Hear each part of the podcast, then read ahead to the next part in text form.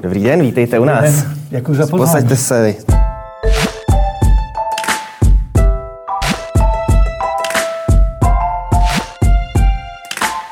Dobrý den, vítejte u nového dílu pořadu Kapitola, kde je dnes naším hostem pan doktor Ivan Douda, psycholog, spoluzakladatel nadace Dropin. Dobrý den, pane doktore, děkuji, že jste dorazil. Dobrý den, děkuji za pozvání.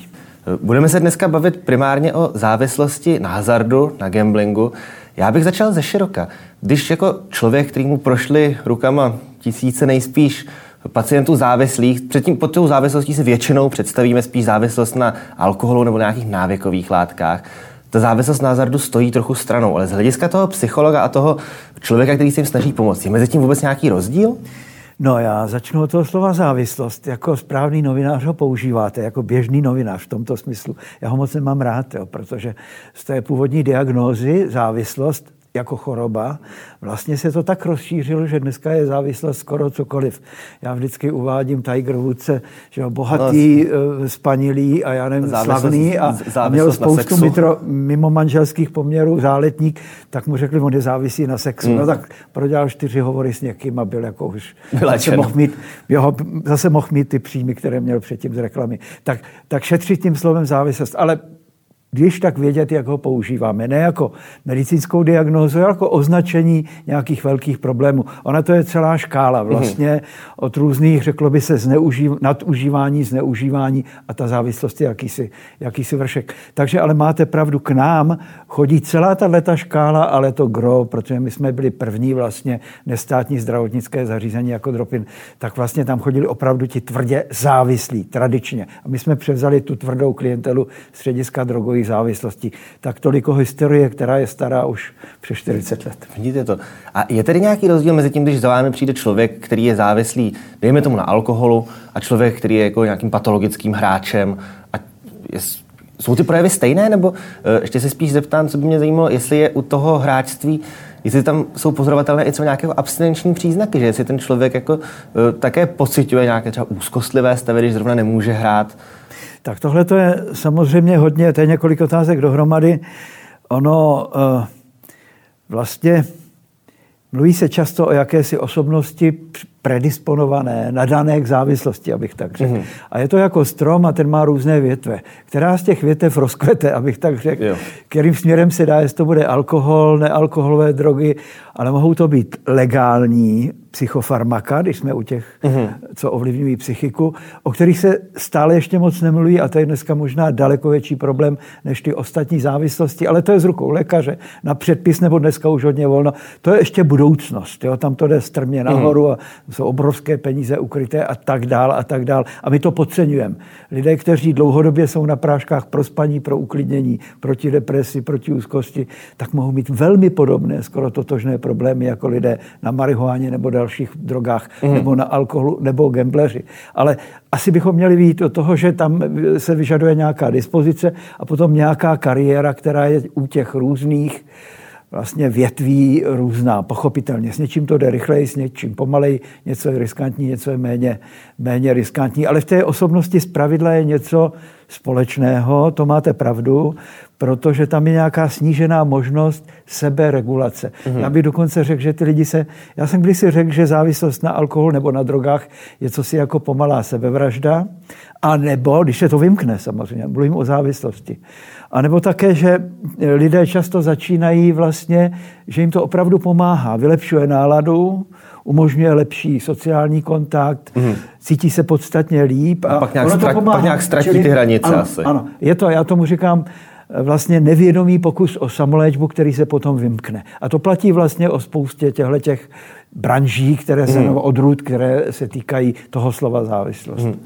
U toho hazardu, teď jste tady zmínil tu sebevraždu, tam asi tedy bezprostřední riziko, ale na zdraví jako takové není. Maximálně tak jako na nějaké pak problémy spojené s tím, že člověk přijde o peníze a tam asi jako v chudobě no, to zdraví, se zdraví, někdy, se zdraví někdy, hůře pečuje. Ale... Někdy taky o život. Já jsem, já jsem měl klienta, který ještě občas se s ním stýká, který se musel přiopít, pak šel hrát, hmm. hrál v tomto případě ruletu, no a prohrával potom velké částky a když to ruplo, tak měl pokus, tak se odebral, utekl a a málem spáchal sebevraždu. Čili mm-hmm. tam jsou ty důsledky takový komplikovanější trošku, jo, na tu psychiku a na tu, na tu situaci v rodině a v zaměstnání a tak dále. Dokonce je tam potom kriminalita, když si ty lidi půjčují a tak dále a tak dále. Takže, ale znovu, já nerad mluvím o závislosti, protože pro mě ta závislost je vlastně, já jsem odkojený vlastně zdravotnickým, medicínským, mm. čili pro mě je to diagnoza, která fakticky není vylečitelná. Ono, když mu dáte nálepku závislosti,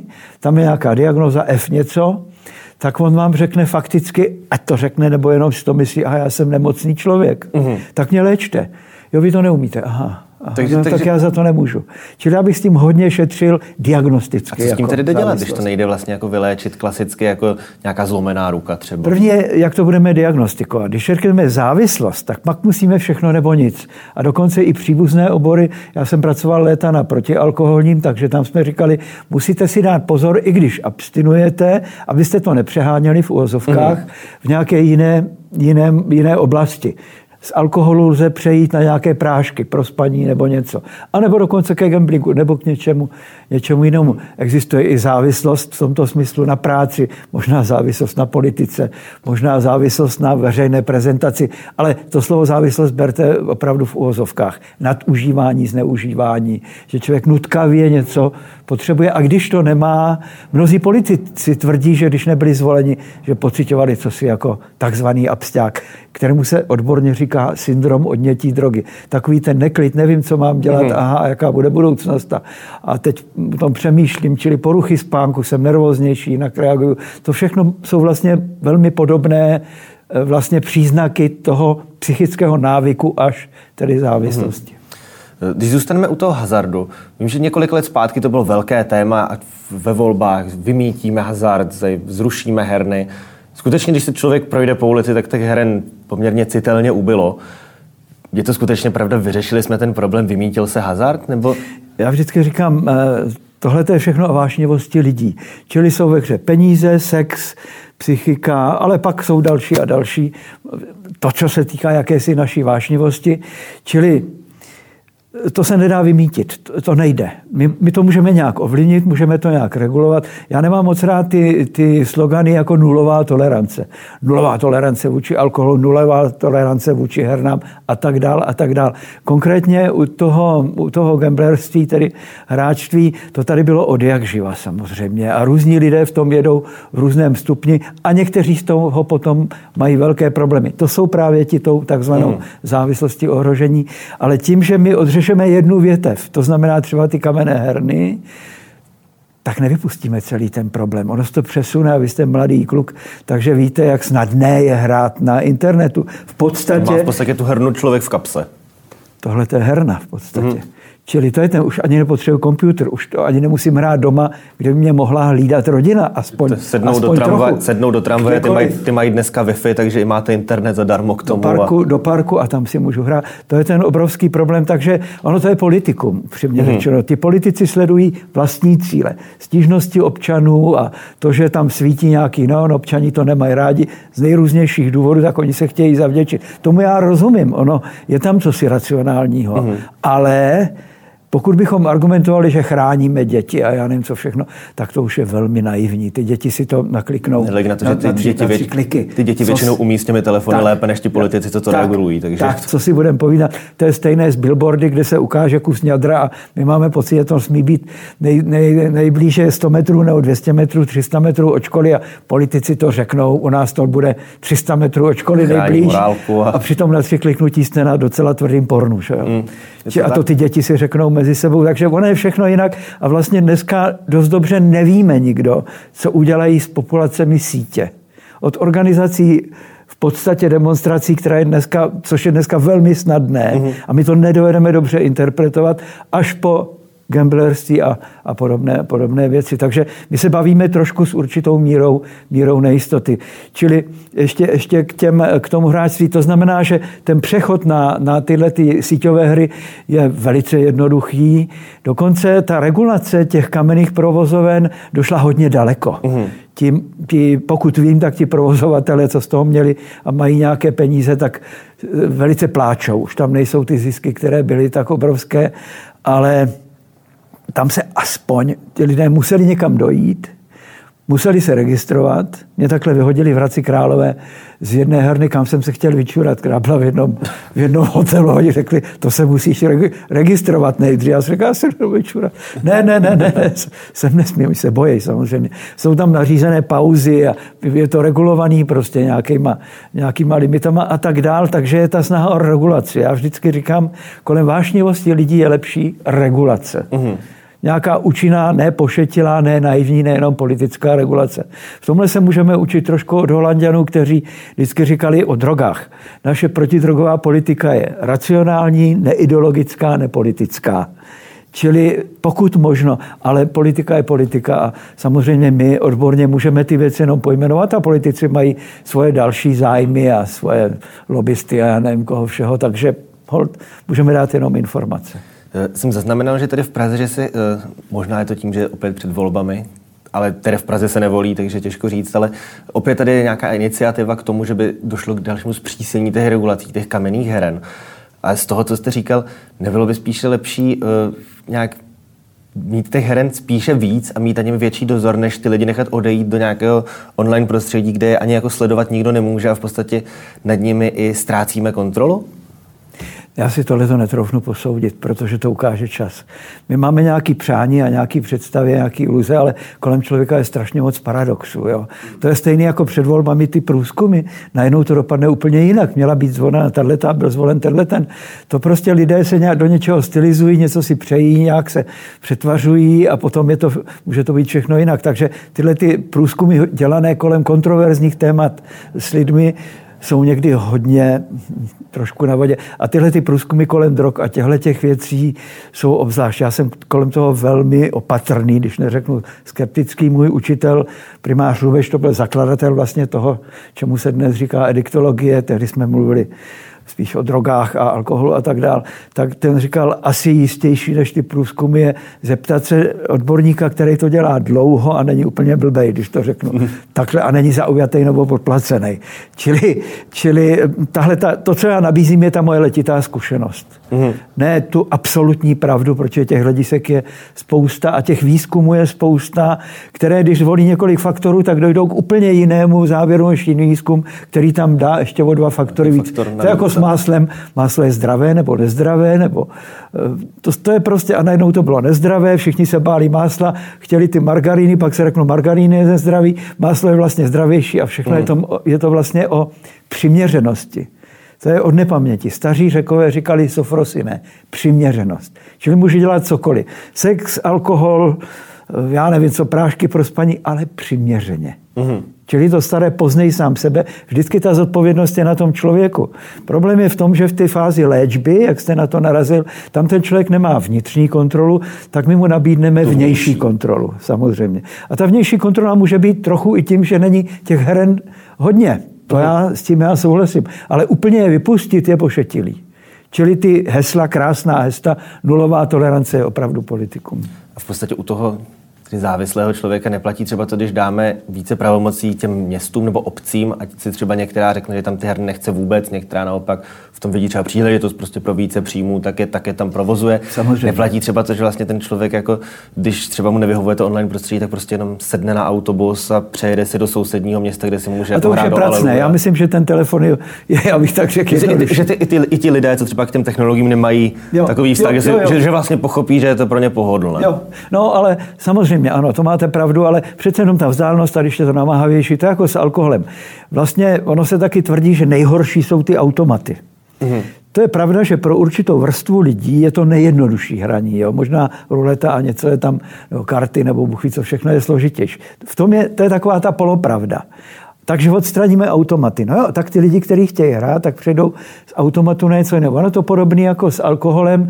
Když byste řekl, nejhorší jsou destiláty, což je objektivně. Tam mají těch mezi 35, 40, 45, tak tam to jde nejrychleji, pochopitelně. No jo, a když odstraníme destiláty, tak se nabídne víno. No, když odstraníme víno, tam má těch 11-12%, a když odstraníme víno, tak, tak se dají na pivo. Finálně poctivý alkoholik už potom jde za alkoholem, který je nejlacinější a kde je ho nejvíc. Mm. Jde za tou účinnou látkou. Čili gambler jde, kde je to nejdostupnější, nejlacinější a s nejméně komplikacemi. Mm. Čili pak se bude rozhodovat, jestli teda pojede za tím automatem, nebo si najde ilegální hernu, nebo a teď si dosaďte všechny ty možnosti, hmm. které jsou.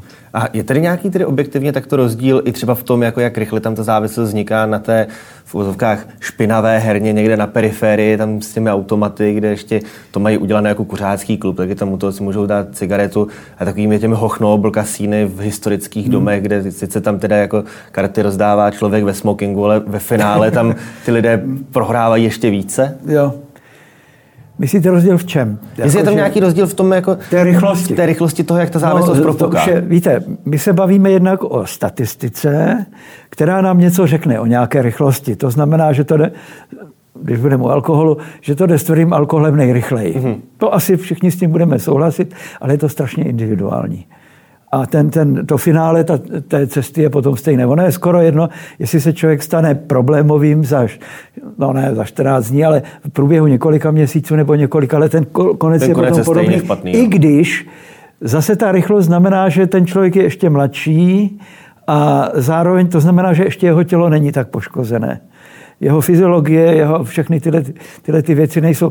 To je kolem alkoholu například ženy šly daleko pomaleji do závislosti na alkoholu, protože pili tajně, ne tak veřejně po hospodách a bouřlivě mm-hmm. jako alkoholici. Takže jim trvalo déle, nežli se to prolátlo a než se stali tedy závislými, ale byli víc poškozené právě tou dlouhodobostí. Takže vidíte, těch kritérií je tam strašně moc. Mm-hmm. A my to vždycky a speciálně novináři to prostě očešou na tu dřeň a chtějí na nás takovou tu jasnou, rychlou definici, abych tak řekl, odpověď. Takže ta odpověď je vždycky extrémně složitá, no, ale mm. víme, že pro média je potřeba mluvit stručně. To jsem taky zjistil. A na hraně, abych tak řekl, abych tak řekl katastrof a nehoráznosti, protože dobrá zpráva, žádná zpráva. vždycky říkalo, krev prodává. Ano, ano, ano, ano. Zeptám Good news, no news, ano. Zeptám se ještě u toho hazardu, eh, Může se člověk stát závislým a propadnout třeba i kurzovému sázení? A je tam třeba nějaký jako prvek toho, že třeba sází na fotbal a má u toho třeba pocit, jako že si vlastně říká, tady vlastně ne, to není hazard, já tomu rozumím. Jsou ve hře peníze, je, je ve hře jakýsi návyk a jakási radost a zároveň touha a všechny tyhle ty emoce, které ten člověk možná jinak nedovede procítit. Hmm. Čili znovu ono i v tomhle případě by to mohl být nevědomý pokus o samohodičství, což znamená dosáhnout pocitu radosti, uspokojení, čehosi, což jinak nedosáhnu. To je možná to společné, co ti lidé hmm. trošku mají, že se nedovedou dostatečně radovat nějakou aktivitou. Já jsem dokonce měl léta takový pořad, který se jmenoval Drogy nebo aktivita. To znamená, jak najít tu aktivitu, která mě uspokojí, která mě vytvoří endorfiny a nevím co všechno, abych to dělal pravidelně, abych prostě byl šťastnější. No je to pokus dostat štěstí, ať chemicky nebo něčím uměle, přes tu symboliku peněz například, mm-hmm. přes to, že já jsem ten, kdo to ovládá, kdo je, kdo je winner, kdo je vítěz a tak dále. Tam je těch faktorů hrozně moc a já se vrátím k tomu a je to vysoce individuální ta motivace. Ale co si je společného, co ty lidi mají, tu sníženou možnost dohlídnout a procítit mm-hmm. ta rizika a vzít tu kontrolu do vlastních, do vlastních rukou. Jinak eh, čeká nás pravděpodobně kopernikovský obrat. My obvinujeme drogy nebo herny nebo ruletu nebo já nevím, koho všeho, ale ten problém je v člověku. Mm-hmm. Takže je to vlastně jako uh, jenom nějaký, ty, všechny tyhle, ty, co jste jmenoval, jenom nějaký jako prostředek k tomu, jako, že se to vlastně vrátí zpátky k tomu člověku, který, jak jste ano. říkal, kdyby nebyl nějak predisponován, tak se ho to vlastně ono, ono někdy, i když tam není ta dispozice nějak moc silná, ale člověk tak to může pomalinku, pomalinku vznikat nebo se, to, návyk, nebo se to zrovna trefit do nějakého tak, momentu tak, v životě, kdy... Přesně, přesně, přesně. Ten návykový potenciál máme všichni a když byste se podíval po svém životě, v něčem taky ulítáváte no, to, příliš, to, to, že, toho, to, že toho až moc. Jo? Čili to máme všichni. A teď jde o to, aby to nebylo příliš zničující, abychom přece jenom byli sem tam schopni nahlídnout. A s těmi lidmi potom už se dá pracovat, dá se jim pomáhat tím poradenským, anebo mm-hmm. tou, tou vlastně nějakou, nějakou psychoterapií, která je extrémně náročná, dlouhá a tak dále. Většinou se to odbývá na takových poradenských, poradenských setkání. To, čemu říkáme léčba, je fakticky na úrovni často, velmi často poradenství a na úrovni psychiatrie to psychiatři jsou extrémně přetížení, takže ty se nás, hmm. abych tak řekl, eh, tě nás zásobují hodně prášky, protože on nám to ulehčí život, ale měli by vždycky velmi pečlivě sledovat a informovat toho člověka o rizicích, protože všechno, vlastně... co je pro spánek, pro uklidnění a tak dále, je vlastně návykové ve větší nebo menší mm. míře. A záleží na tom zase, jak já jsem citlivý a, a jak, jakou mám tu dispozici a tak dále. A to už je otázka pro nás jinam. odborníky, ano, abychom se na to nevykašlali nebo nevzali to na příliš lehkou váhu. A pak taky vtáhnout do hry jeho blízké rodinu, přátelé, manželku, případně děti a tak dále a tak dále. Pracovat s těmi lidmi kolem něho. Mm. Někdy i v zaměstnání, protože někdy se ptají zaměstnavatele taky, jak se mají chovat a jestli ten člověk a tak dále. Je to hodně široká branže, abych tak řekl. Tam se ještě mě napadá otázka pokru, který se hodně řešil, když byly regulace právě toho onlineového prostředí, když si myslím, že to bylo, že se zakazovalo, aby ty, že by, no, naopak se přikazovalo, že ten provozovatel musí být živé hry, musí, ano. musí být to. A u toho pokru byl hodně argument, že je to v podstatě ani ne tak jako hra na, na, nějaká náhodná, ale že je to dovednostní, že je to v podstatě sport, kterým si lidé vydělávají, jsou tam nějaké znalosti matematiky, statistiky, které vlastně to posunují. To je jako jedna část té otázky, ale mě zajímalo, jestli když už to bereme jako sport, jestli vlastně u toho sportu nemůžeme konstatovat nějakou závislost, že v podstatě ten člověk to dělá taky jenom proto, že vlastně už bez toho nedokáže třeba ty endorfiny uvolňovat, tak jestli je vlastně pak rozdíl mezi tím, když jako hraje pokr nebo když někde běhá. Tak, vy jste se zeptali lékařů, kteří sledují sportovce, tak vědí, že z pravidla i ten vrcholový sport je vlastně už není moc zdravý pro tělo. Naopak ukazuje se to potom dlouhodobě, že ten extrémní nápor na, na svaly, na klouby a to všechno samozřejmě není, není zdravý. Tak ono, když sportovci většinou chodí do důchodu ve 40 letech, tak to taky Samozřejmě, stejně jako baletky nebo a tak dále. To je zase umění, ale taky, taky to má obrovský vliv na... Vlastně se to dlouhodobě nějakým způsobem může vymstit. To máte pravdu, dokonce mnoho sportovců běžně mluví, když, když končí kariéru, že a co teď vlastně se u nich, co si jako psychické, psychologické mm-hmm. příznaky odnětí toho, co se pro ně stalo rutinou, návykem, denním zdrojem radosti, abych tak řekl. Takže v tomto smyslu můžeme mluvit o jakýmsi snad ne o závislosti, ještě to opravdu ne, ale o tom, že už je to přes tu čáru, kde to je jenom, jenom zdraví a životu prospěšné. Uh-huh. A poslední dotaz, ať skončíme na nějaké pozitivní notě. Vy jste říkal, že přesně, že by politici měli poslouchat vás odborníky, tak vaší pozice odborníka, aby jsme tedy skončili u toho hazardu, o kterém jsme se bavili nejvíc, jak by ta správná regulace a ten správné nastavení toho prostředí mělo vypadat tak, aby to bylo kontrolovatelné, aby to bylo ten holandský přístup, ten racionální, ideálně nepolitický, neideologický. Jak by to mělo vypadat? Blížíme se, blížíme se tomu, nebo ještě máme hodně daleko? Já myslím, že se tomu už léta blížíme těm regulacím a že ty regulace speciálně u těch kamenných heren jsou docela velké a zatím jsme jaksi neskušení a téměř bezbraní vůči těm síťovým. To se hrozně těžce, těžko reguluje. Co vám budu povědět, tam se střetává ta svoboda internetu a mm. možnost, že, že to Bůh ví odkud vlastně a to ten stát, jeden stát těžko ureguluje a tak dále a tak dále. Čili ta situace se radikálně změnila. Čili já podle mě, co se týče těch stabilních věcí, tam samozřejmě poučit se v čase, co funguje a co nefunguje, nepodlehnout těm lobistickým a, a nebo těm nadšeneckým tlakům. Mm-hmm. To je, alkoholik řekne, zrušte hospody, protože kdyby nebyla hospoda, já bych nebyl alkoholik. No jo, a když zrušili v Americe hospody nebo v Rusku, tak si lidi ten alkohol vyráběli doma a byly party a tajný, tajný lokály a co všechno. Vždycky je potřeba se taky nechat poučit tím, co jsme teda udělali. Ono se jde strašně těžko zpátky. Hmm. Těžko se jde třeba u alkoholu nulová tolerance při řízení. Některé státy tolerují 0,3, 0,5, 0,7 a tak dál, ale my se k tomu nemůžeme odhodlat, protože řekneme, Helejte, Češi, kdyby se jim tohle povolilo, tak by se to zvrhlo ještě víc, hmm. což je urážka nás Čechů zrovna. Ale to je jeden z důkazů toho, jak se těžko jde potom zpátky a vždycky se najdou takový ty nadšenci, kteří řeknou ne, na lidi je potřeba přísnost. Ale eh, to, co říkáme my, je zatížit taky toho člověka z odpovědností. Tady jsou ta rizika, když je nerespektuješ, tak budeš takhle potrestán. Hmm. Samozřejmě. Nese to takováhle rizika, to si rozmysli. Ale samozřejmě výchova, a já nevím, jestli je to optimistický konec říct, že to zásadní je, jaká je atmosféra eh, ve, ve společnosti, jaké jsou hodnoty, jaká je kvalita rodiny. Tohle to si můžeme říct taky jako slogan, ale je to velmi těžké a bohužel v těchto kritériích to jde spíš dolů než nahoru. Bohužel, když si řekneme 50% rozvodovost, 50 na 50 rozdělení společnosti nejenom u nás. Když se rozlídnete, tak prakticky téměř po celém světě, tak je to opravdu, to jsou špatné příznaky, že něco není zdravého. No a symbolická a síla peněz, která byla v celou historii, tak hraje taky svou obrovskou roli. Přesně v tomhle oboru kolem, kolem gamblingu. Hm, tak doufejme, že se to bude vyvíjet tedy jenom k lepšímu. Děkuji moc, že jste přišel. A si dělá svoji selekci taky. Děkuji moc. Těšilo mě. Mějte se hezky. Taky, děkuji.